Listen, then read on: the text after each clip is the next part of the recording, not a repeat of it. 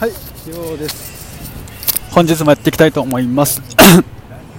えー今日はね、えーちょっと一冊本、ちょっと、えー読めてなかった本読んだんですけど、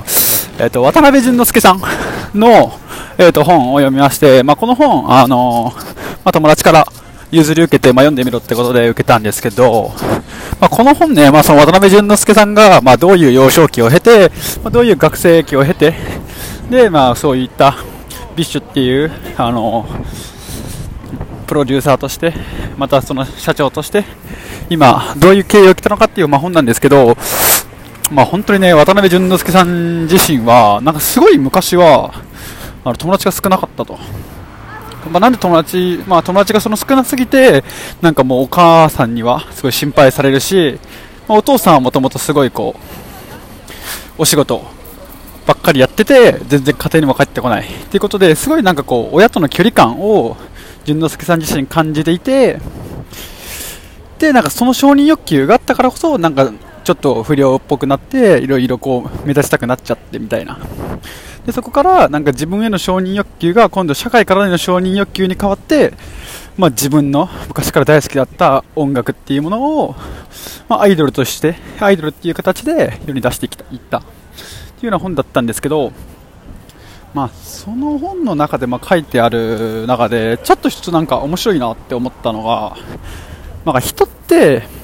結局、なんか疲れないと。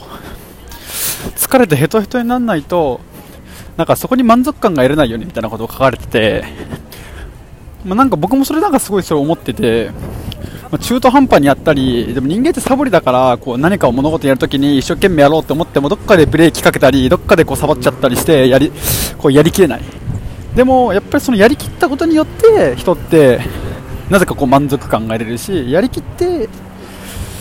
それがもし失敗、結果として失敗だろうが成功だろうが、やりきったことで、なんかそこで自分、自己満足みたいなのは得られるのかなって思って、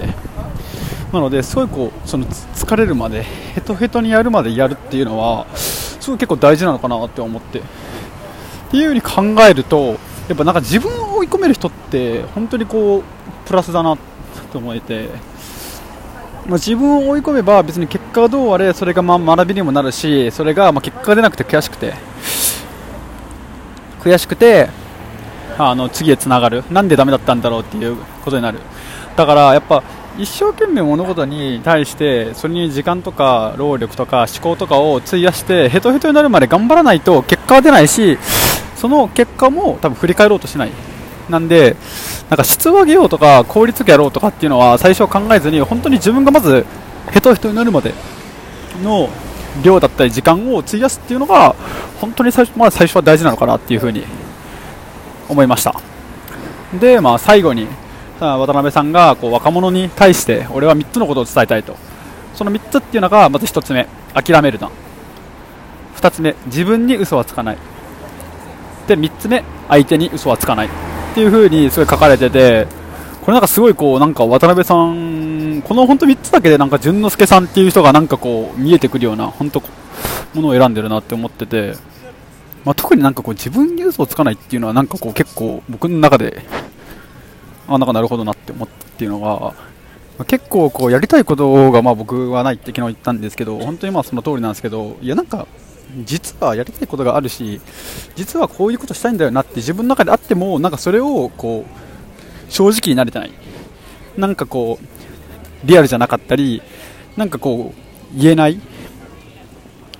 ような、まあ、自分でこう環境というか自分でその後にバリアを張ってたりとかしててだから自分に正直になれてないのかなっていうふうにすごいこ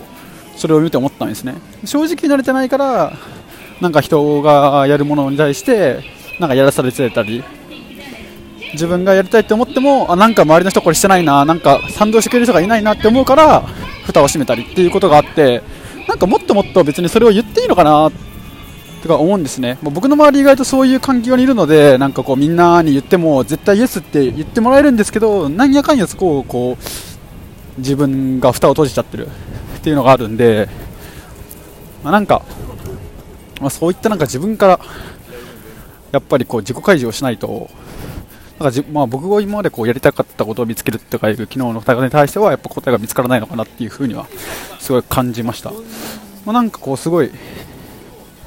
なんというか渡辺淳之介さんて人すげえ面白いことしてるんでどういう人かなって思うと、まあ、なんか読むと意外と人間だったというか 読むと意外と